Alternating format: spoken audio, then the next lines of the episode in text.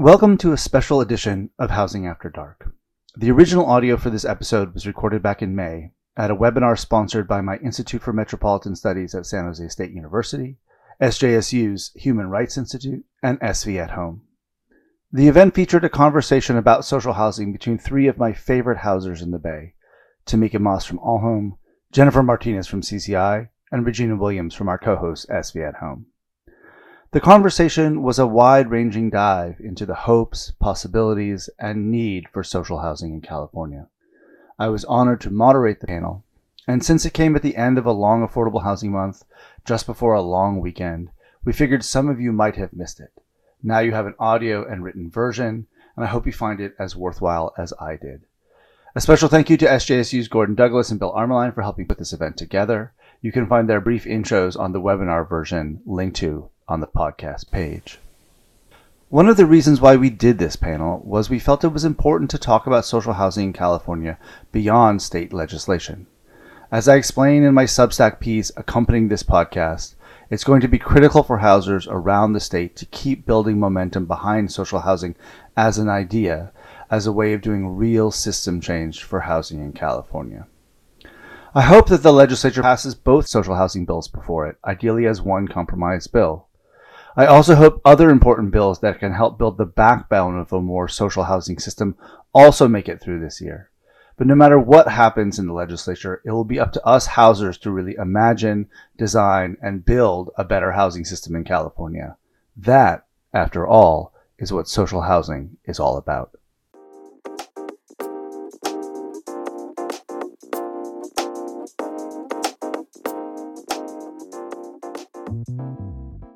Thank you so much, Bill. Uh, it's a real pleasure to be here. It's a just a kind of a dream come true uh, for me to be able to be moderating um, this panel with these human beings talking about this subject uh, at this point in time in, in California's history. Social housing is one of those issues where it really helps to take a bit of a deep breath before we start talking. This isn't a today thing or a tomorrow thing. Um, this is a longer term uh, vision uh, for transforming our housing system. I think it, there's a lot of different pathways that we can take. And that willingness to stick with it is really important. And I think you can count on myself and all the other folks that are here uh, to be part of this issue and these fights moving forward. Uh, so without further ado, just briefly, what we're going to do today is we're really going to focus on three questions. First, we're going to start with a little bit of a level set, uh, bring folks up to date with the sort of the state of things, why social, why we're talking about social housing today.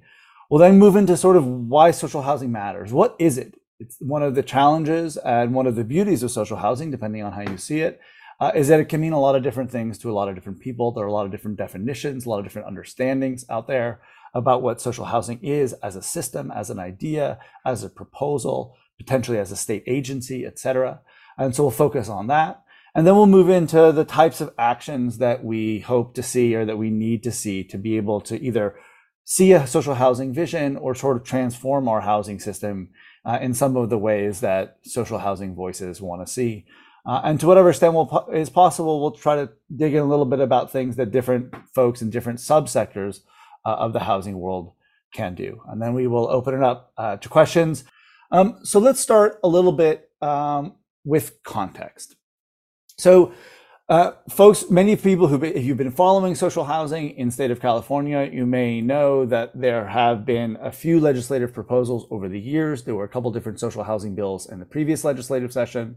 Uh, and currently there are two bills that call themselves social housing bills. Alex Lee's AB 309, which passed the state assembly yesterday. AB 309, uh, sponsored by Alex Lee from Milpitas. Shout out to the southeast Bay, it's, it's South Bay or East Bay. Milpitas, I'll let you decide wh- which side of the bay you're on. Um, would create stand up a social housing developer, a California Housing Authority, to build housing in the name of the people of the state of California. Um, there's also SB 555, sponsored by uh, Senator Aisha Wahab, which is Hayward, which is definitely East Bay, uh, which would create, which would ask the uh, State Department of Housing and Conservation, Housing and Community Development to study a possible uh, social housing uh, intervention for the state of California, and in particular, find a way to build uh, 1.2 million units of housing for our lowest income Californians. Uh, that bill is, I believe, on the, the Senate floor today. uh, I know that uh, its supporters are optimistic. There are also a handful of other bills that many people consider to be social housing bill. There's SB 584, uh, sponsored by the building trades, which would create a housing, a new housing fund uh, using taxes on short-term rentals. There's Senator Skinner's uh, SB uh, 440, which would create a framework for all uh, regions in the state of California to have a regional housing finance agency, like the LACAHSA agency that is being built in Los Angeles and the Bay Area Housing Finance Agency, BAHFA, that is being built up here in the Bay Area. Um, you can even go into uh, efforts that the state has made over in the previous years to have teacher housing being built, to build housing for students through university funds as part of a social housing shift. Um, this is just a matter of discussion and debate. What's not really a matter of discussion and debate is the fact that more and more people are talking about social housing. Um, one of the things that really struck me is I went to an event uh, a few months ago sponsored by our Southern California Associations of Government, SCAG, and SANDAG. Uh, again, these are the big regional agencies that uh, together represent almost 20 million people in Southern California, or perhaps more than 20 million people. Uh, hosting a discussion on social housing that included local elected officials, local government officials from different small jurisdictions, activists, uh, housing policy wonks, you name it. It had over 400 people talking about social housing in California. Something like that would not have been possible or even imaginable five years ago. And a lot of credit goes uh, to folks in those agencies for being willing to sponsor conversations about social housing. A big shout out to Helmi uh, Hisserich and Jennifer Lasar's team uh, for really helping bring a lot of people to Vienna and really starting to get this conversation running. And then many of you have, will have read uh, the most recent beautiful piece in the New York Times uh, by Francesca Mari that has been buzzing around my Twitter. Uh, it's been buzzing around conversations that I have uh, with people who I've talked about social housing with for years and with people who I've never spoken about social housing with once. And that to me is an important context. And Jennifer, I wanted to toss this over to you because I know that some of this context of more and more people uh, thinking about social housing and talking about social housing is something that you've been, you and I have been thinking about and talking about between us, that you've been part of creating some of this context. I just want to get your sense of where you think we are in this current moment of talking about and thinking about social housing. Thanks, Alex. And hey, everybody. It's good to be here with you all. Um, yeah, it is an interesting moment that so much conversation is happening. And I'll I'll admit I was a skeptic. Um, I was a tenant rights organizer for over a decade, um, really focused on rent control, kind of typical affordable housing stuff. And when a, someone came to me um, maybe seven years ago and said, "Hey, let's let's go for social housing. I was like, you're crazy. what are you talking about? That was not at all part of the conversation. I can one can only wish, and I'm too busy trying to keep people from being evicted from their homes to worry about a hundred year plan. Um, but here we are um, thinking about a hundred year plan, which is really exciting. And yes, CZI has has sponsored folks to go to these Vienna trips um, that are happening not only out of California but New York and other places are taking uh, cohorts of people, Vienna being kind of a premier place to look at how social housing, and I hope we're going to get into what we mean by social housing um, in a second, but um, how it might actually look and function and feel to communities. Um, and then bring those ideas back into our local communities and our state legislature for further discussion. Um, we've been part of um, supporting organizations that ran a ballot initiative last year, the United um, to House LA ballot initiative, which was passed. And what was really exciting about that initiative, among the you know many things, and the fact that it passed at all, was that it included a social housing component. So it's I think it I believe it's the first um, and revenue source that has a specific carve out for the purposes of experimenting with social housing. And on the heels of that, a bunch of folks from LA City, LA um, Board of Supervisors, and county have are now in Vienna this week um, doing some more research of how to take lessons from Vienna. And now they have the resources to actually try to implement some of those lessons in the city of LA. So really excited about that. And I'll just say the other thing that we're um, supporting organizations to do um, Housing Now and um, a few other kind of tenant rights focused organizations who are starting to shift into this question of how do we produce housing for extremely low income people um, using new tools. Um, they're testing this term social housing. So I think that's the other, one of the challenge. One of the things to keep in mind is how um, folks are trying to do public education around it and do and and yet this this term is very ambiguous and not always telling the full story that we want to tell and so i think that's another part of work that's happening is in the narrative context of folks trying to figure out how to tell this story that's a great uh, pivot to regina and we'll go to regina and then Tomiquia and then back to you jennifer so let's talk about what social housing is or what it could be what it means to you. I mean, Regina, what is it about the idea or the possibility of social housing that that made you want to UNSV at Home want to host uh, this event? For those who don't know, SV at Home is one of the is our uh, affordable housing coalition uh, here in Santa Clara County. Um, that includes a lot of affordable housing developers and many other housing organizations and housing advocates. What is it about social housing? What does social housing mean to you, and why is it important that we're talking about it? Yeah, uh, thank you. First of all, thank you for being here. Excited to be a part of this conversation. Um, really appreciative of the um, generous introduction. Yeah, social housing for us is about housing that is um, publicly produced, um, housing that is self-sufficient, and that serves, you know, a mix of household income ranges. And one of the reasons why we're so supportive is be, and this is so significant is because you know housing in general and then house, affordable housing specifically um, has been privatized uh, by our federal government you know right now we have housing that affordable housing that's really and housing in general that's really driven by by mostly offering incentives or track tax breaks and when we're talking about tax breaks, right, we're talking about uh, benefits that go to the wealthy to kind of disrupt the market or kind of push the market in the ways that we want it to go to make this um, human right, right? Housing is a human right available to all of the humans who live in this country.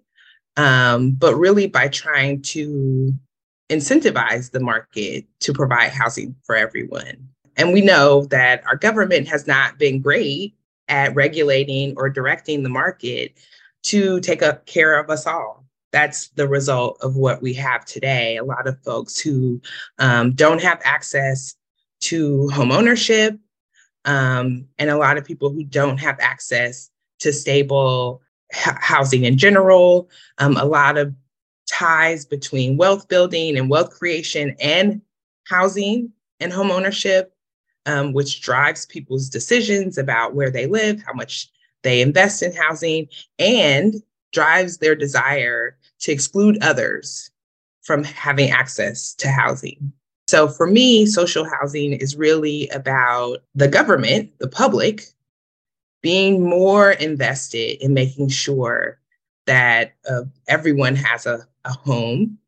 It's about decommodifying housing um, and really going as far, the, the government going as far as to carry out implementation to make sure um, that everyone has a home. You know, this is not the first time that that the public has been directly involved in making sure that everyone has a place to live in this country. And, you know, the US Housing Act in 1937 established the United States Housing Authority, which went on to become HUD and subsequently, um, in the 80s, we really went through an effort of privatizing this public benefit and this public good that everyone should have access to. And so for us at SV at Home, you know, it's really about um, recognizing that, recognizing the ways that we produce housing for those who are most vulnerable to displacement, most vulnerable to becoming unhoused, and and and disrupt that right? Have a different model that really disrupts that tax credits produce 95% of affordable housing in this country. So, really disrupting that and making sure that um, it's not all about private companies being able and private equity and all of that being being profit profit motivated individuals delivering the public good making sure that there's an alternative. I guess the last thing i would say because of the complexity of your question is that the challenge is the distrust of government right? So there's a reason why we pivoted as a country from um, public housing and housing produced in a large way for, for low income populations by the government. And so there's a, a true distrust, a distrust that the government can execute well in providing housing for all. Thanks, Regina. And I think that last point is so critical and one that I think we have to really confront our uh, if you know, especially if we do define social housing in part at, through the role of of the government. Again, you use the phrase publicly produced housing.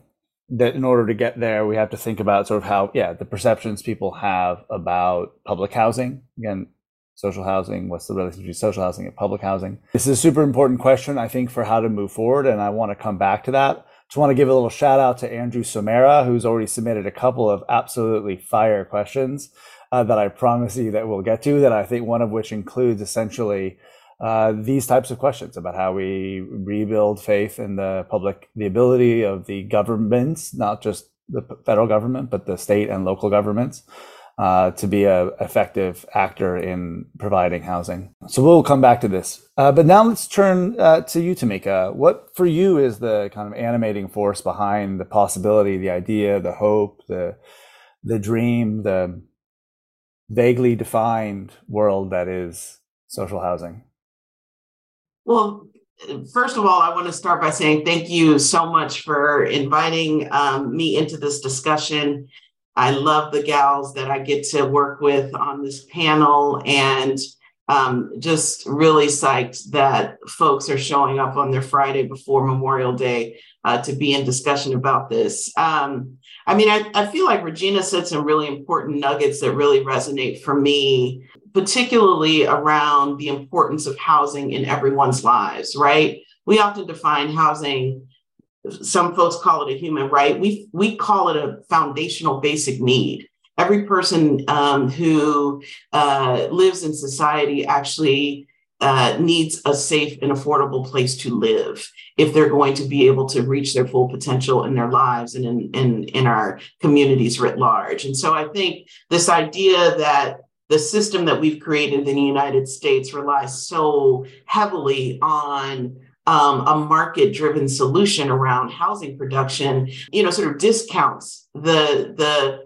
public's responsibility to provide that basic need, like education, like some of the other foundational needs that people actually have in order to uh, self actualize in our society. So I think that that piece to me when I think of social, like that to me is the driving definition of what we mean when we say everyone, regardless of your income, needs that foundational piece. And so, building on that, our, our current housing market, policies, et cetera, the status quo is not producing adequate housing supply for everyone who needs it, right? Like straight up full stop that's part of our problem what's interesting about social housing is that it actually subsidizes supply, not demand. They're not, you're not subsidizing the people. You're subsidizing the asset, the public good. And to me, that's the innovation of social housing. When you actually think about, wait, if we made supply abundant, people of all incomes can compete for housing. Um, and so if government is able to really produce that scale of housing, then that is the institution that should be responsible for financing our housing. And so when, you know, again, I've worked in government a really long time before I came to the nonprofit sector, and I understand the sort of historic barriers to government's leadership around housing, both in their structural racist roots and frankly in the you know, sort of skewed investment in those who have resources getting access to housing benefits and those who most in need do not. And I think that there is a paradigm that exists, Vienna being the best example, where this is possible at scale. And so, one of the, the things, Alex, uh, before I turn it over to Jennifer, that I think is important for us to think about is overlaying social housing concepts and perspective over a housing system that is so inequitable that it's producing the the outcomes that our California housing market produces, I think is a challenge. I think if we are really going to look at social housing, we have to look at it in the context of a new paradigm. The tax credit environment, the commodification of housing, all of the incentives that real estate investors and hedge funds and all the things that have a demand side uh, priority I think overlaying a social housing framework on top of that kind of infrastructure will limit the utility of the idea. And so I'm really interested in thinking about what else paired with some of these concepts and infrastructure would need to change in our broader housing policy in order for Californians to actually get the benefit of having enough housing for all. And the, the other piece I would say is I just was looking up a stat around how many renters in the state of California there are. It's about 44% of all Californians that rent. And most of those households are rent burdened, meaning they are paying more than 30% of their income to rent. So when I look at social housing models like the one in Vienna, where renters are actually not stigmatized. They actually got stable housing and their sort of full participation in the housing market is acknowledged and they're not demonized for not being a homeowner, I think is dope. So I think we should really be thinking about that piece as well. I'm excited about this concept for a couple of reasons. And much of which has already been said. So I'm just going to try to build off of it and not repeat. One is that it's a concept, to Tomiquia's point, that's not just nipping around the edges and trying to tweak the current housing system, but it's really trying to reshape a whole paradigm of how we go about fixing a problem that is out of control. I mean, it's not, no, it used to be that, oh, it's just San Francisco is having a problem, then it's Oakland, now it's the Bay Area, oh, maybe sometimes LA. Now it's across the country. We're experiencing this crisis of housing unaffordability. And the current market, the current system premised on the market is incentivized to drive to maximum profits. I mean, that's the fundamental nature of the market drivenness of it, the commodification part of this. And, you know, at CZI, part of what we do is try to help you within the existing market system reduce the cost of housing, whether that's incentivizing innovative construction um, approaches, new financing models, et cetera. And consistently, what we run up against is the challenge of the, the incentives of the market are to drive to maximum profit. And so when you think about like the banks are designed to do this because they have to give returns to their shareholders. The developers are designed to do this because they have to give returns to their shareholders. The landowner that you buy the land from is trying to get the maximum value, so they'll hold on to it. So every part along the way of the system is designed for that. And you know, that's the that that's the how we've set it up what is exciting about this is thinking about creating a new kind of market, a market that isn't about maximizing profit, a market that is designed to um, meet need and only achieve returns up to the level of the cost that it takes to produce the housing itself. And that on the financing side, that if we could get the public to actually do the financing work and just may come back to zero or have a revolving loan fund of sorts, like not having shareholders on the other end saying we need maximum profits, we could really produce new kinds of housing that would be affordable to many, many more people. We allow these systems to produce or to, to continue forward, and we're we've been okay with the externalities of this problem up until pretty recently, because they haven't hit a, uh, all the income levels, like up income levels, um, they're hitting every, this is hitting a problem for everybody. And social housing could be, as Regina had said, an approach to help lots of people across the various kinds of income levels get the kind of affordable housing that they actually need. So that's exciting and also daunting. Um, how do we actually think about creating a new market system that would be in, be driven by different kinds of incentives than the current one we have? Um, and you know, I'd love to talk to you all about what you think it's going to take to get there. Well, that's great because that's actually our next question. So I, thanks, Jennifer. I, I just want to flag up a couple things as before we move into this question about where we go from here, uh, just based on a couple of things that uh, Tomiquia and Jennifer just said. So if we're thinking about it, Tomiquia mentioned the possibility of kind of getting to scale. I think that's a really important theme that you hear really again that's one of the things that makes singapore and uh, vienna so successful is that this is a fully scaled system that that works throughout huge swaths of society in, in singapore throughout the entire nation. Um, i hearing talks about a new paradigm right? You know again more than thinking about social housing as a building or a you know a type of development it looks like this. And again i love a good pretty picture of of new social housing developments from all around the world uh, but I think that that's a really important thing that that has been a key theme in a lot of what I, uh, for me, the most powerful conversations uh, about social housing is that new paradigm. And then you talk about reshaping the the market. I think Jennifer, I think it's it takes a lot of courage to refer to social housing in some ways as a type of a market. Uh, one thing that's important is that in, for instance, in Alex Lee's version of the bill uh, of 309, which just passed, there are both rental options and uh, various forms of homeownership options.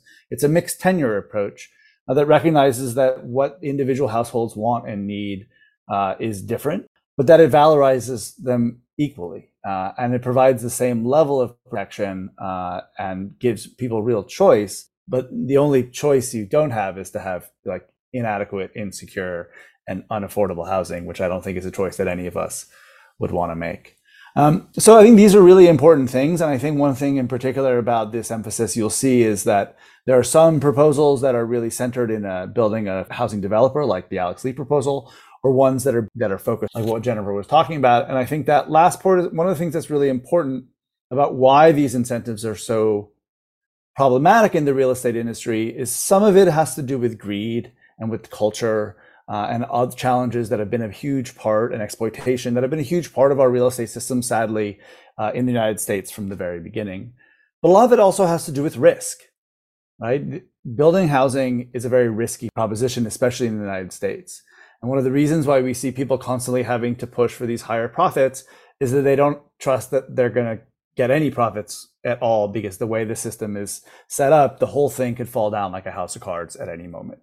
And I think that's one of the most profound parts of what for me is social housing is really thinking about risk and using that public power to get in there and just make a system that doesn't have to be risky. We make our system so much riskier in the United States to build housing and to manage housing than we have to. Again, one of the secrets, I think, if you go to Europe or Asia or anywhere else in the world that has a better housing system, is that they use that state power to just make the process of developing housing less of a sort of crapshoot uh, which is how we seem to like it here in the United States. Well, so with this in mind, and again, with this kind of diverse set of definitions, but all kind of aiming at something powerful, all having the, the theme of, you know, more state action and bolder approaches to really deal with what has become a truly profound housing crisis. Starting with you, Tomiquia, what are what are some of the actions that you'd like folks to uh, to take? And again, one of the nice things about having the three of you here is that you both have incredible varied backgrounds in public sector, private sector, not-for-profit sector, as developers, as funders, as activists, as leaders, all of the above. Um, you know, are there things specifically that you'd like different groups to start thinking about and doing differently? What are the steps that we need to be able to get to that new paradigm, get to that scale, uh, and do so? Let's just say within our lifetimes. well, I mean, it's such a big question and and my mind is just sort of swirling but i, I think what comes top of mind First is recognizing that we actually need a systemic change. Um, you know, we aren't going. There aren't enough programs. There, there frankly aren't enough resources in this current housing system that are gonna that's going to resolve the housing unaffordability for everybody who needs it.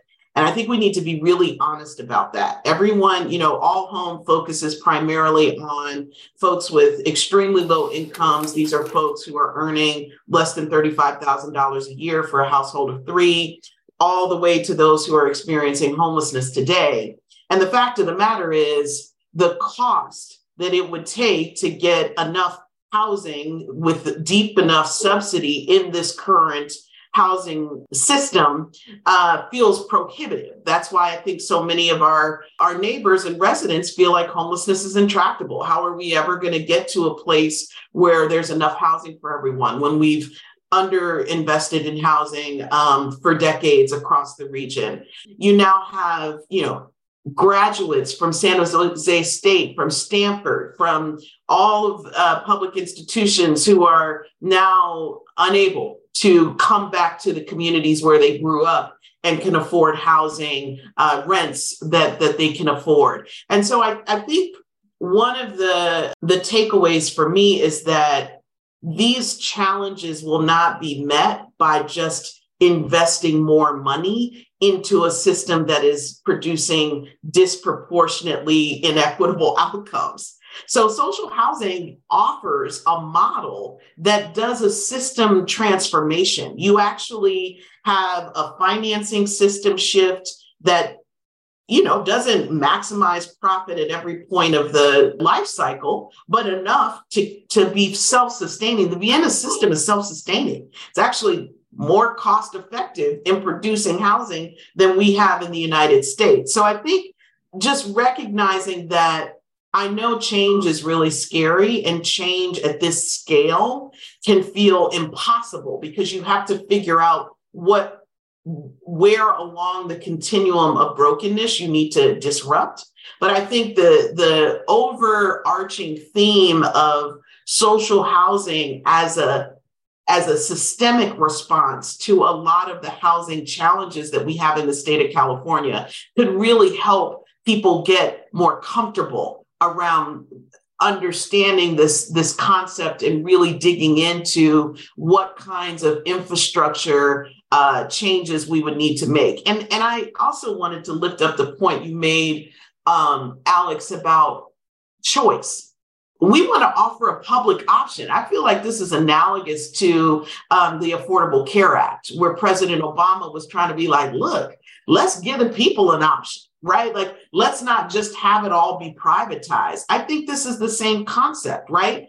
If we could build quality housing quickly and much more affordably, I think people could then self select of whether or not this is a housing option that they would prefer. And so I really like the idea both of it serving a broader range of incomes, but also being able to be an option if if you end up wanting to buy your own home, you could still do that. But there it offers so much more choice for so many more people. I think that's pretty cool. And then the last thing I'd say is, you know, the state of California has a housing element for every jurisdiction in the country. We have um, regional housing needs allocation goals uh, through process of RHNA in the Bay Area, and we need about 57,000 units of housing over the next year or next eight years for extremely low income households that to a lot of jurisdictions and the in the in conversations I have with our partners feels impossible, both from a cost perspective and a time perspective. And I think really using the social housing construct as a solution set that could actually help deliver that scale of inventory uh, in a shorter period of time could be an incentive to shift the conversation for many of our partners. Really appreciate that. Uh, Jennifer, why don't we go to you? And I'm wondering if also if I could sort of throw in a particular addition to that question. And so, uh, you one of the things that you and I have talked about in the past convinced me that uh, there are many obstacles to social housing, but the fact that there's a lot of different people talking about different ways of doing it is not actually one of them.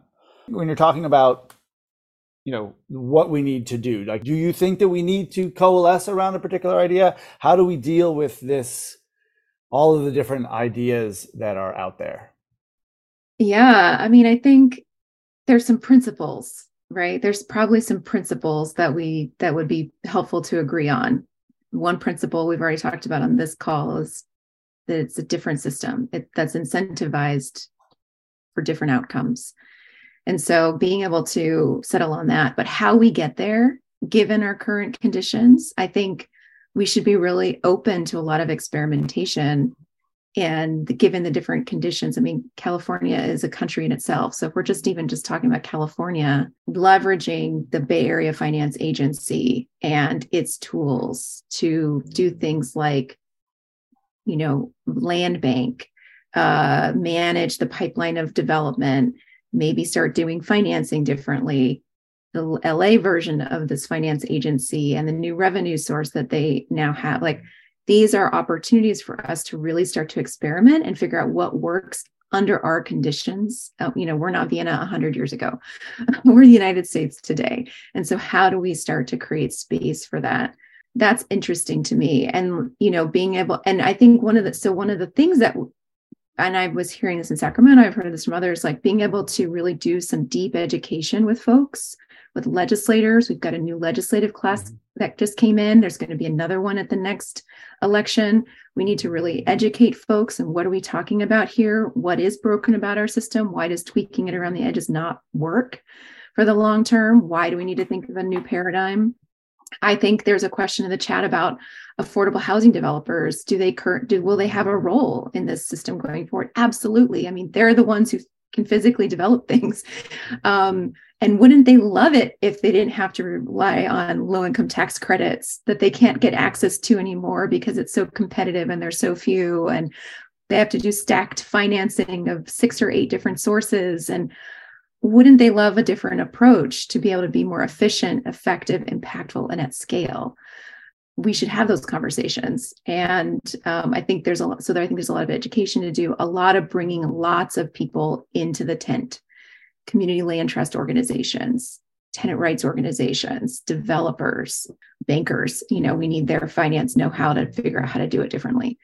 There's a big tent to be had here, and um, that would be my next. That would be the other next to do is like let's grow that tent.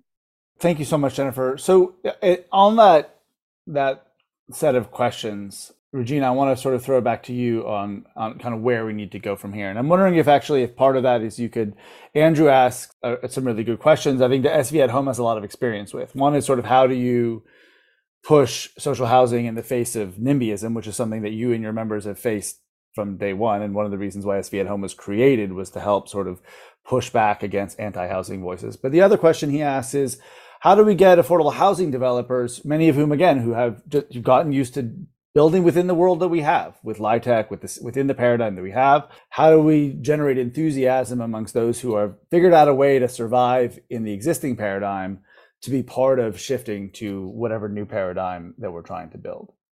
I'm just reflecting on all of the, the great points that have been made. I think what I would want to add is we all really want the same thing.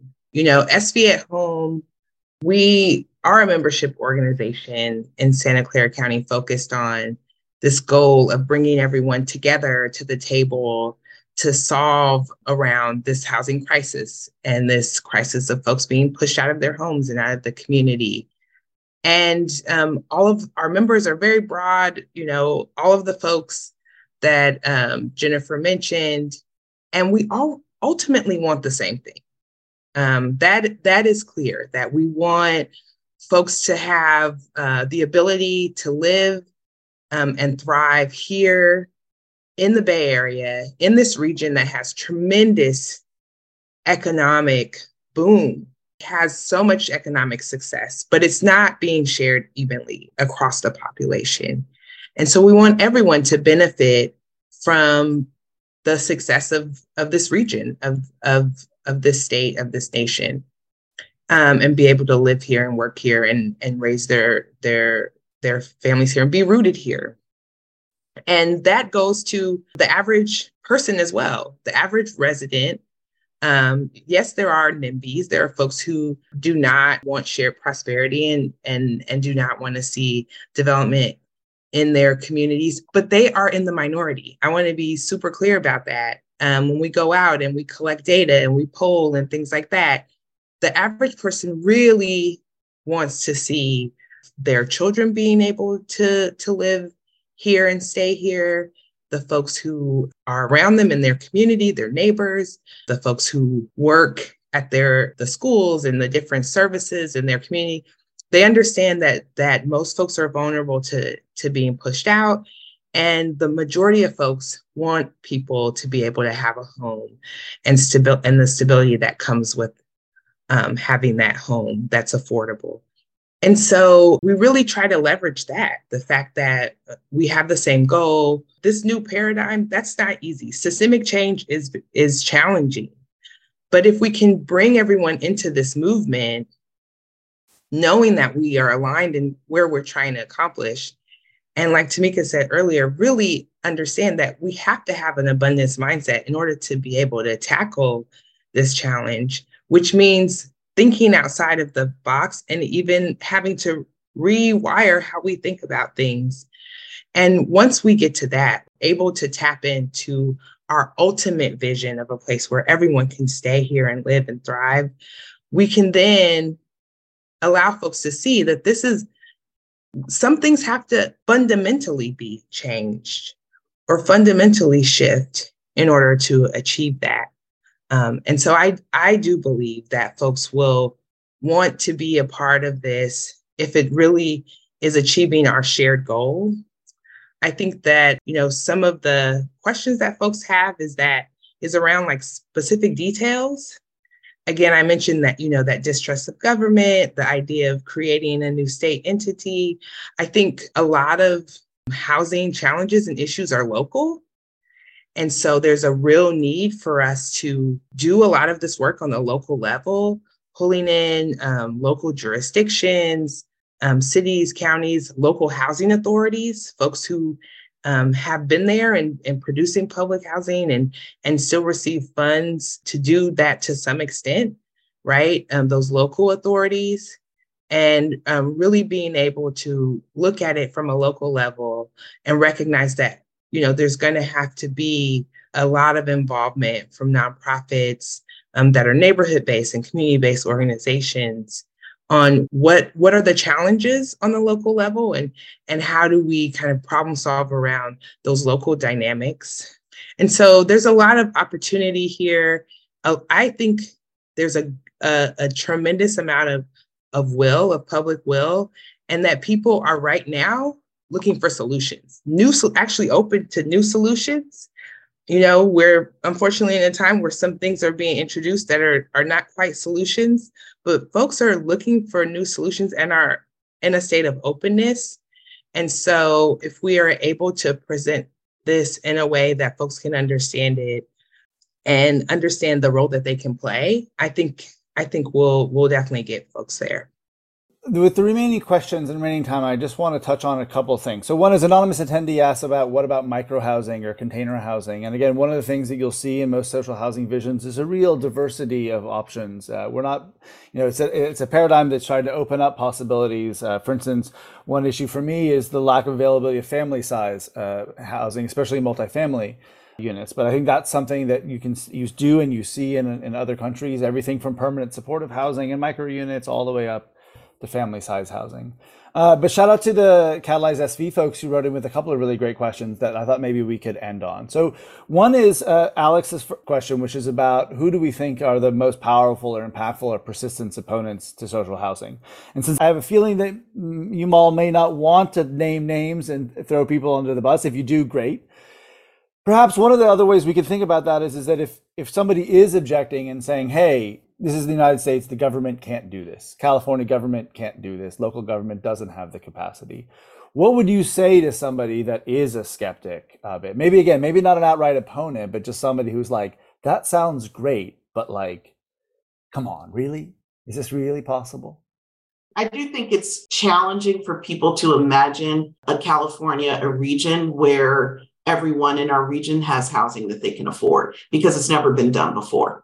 And so we are asking people to, to take a leap of faith to change the, the sort of bread and butter of their own self interest, uh, whether it's protecting tenants, whether it's fighting for homelessness rights, whether it's uh, labor wanting to make sure that their members have access to quality jobs. So when we when we are asking for a system reimagining where we've never been there before, I think it's really hard to get all of the stakeholders to take uh, that step together and figure out what do we all collectively need to do differently in order to imagine a system that can serve everyone. And so I think that's fundamentally the challenge that we don't have the imagination to let go of the way in which we've been doing things to, to go in a completely different direction.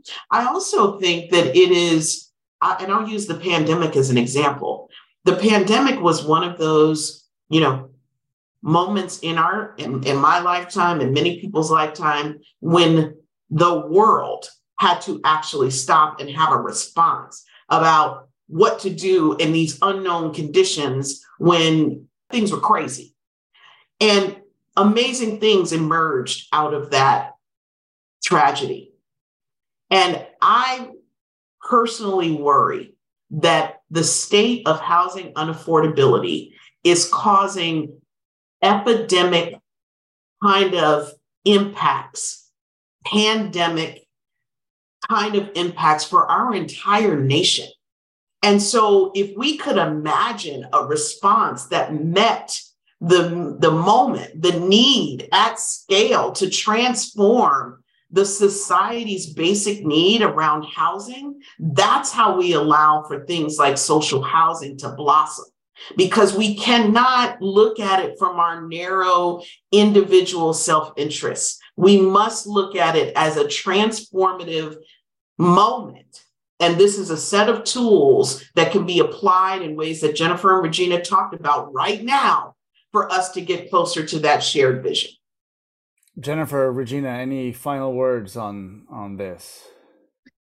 I love that idea of looking to the way we've transformed other arenas of our lives in response to intolerable circumstances otherwise. The fact that we produced a vaccine in a totally fundamentally different way, the fact that we're getting more serious about climate change. We're transforming how we think about energy, using and getting energy. We can do the same thing in housing. We just have to remember that that it's possible to transform these systems.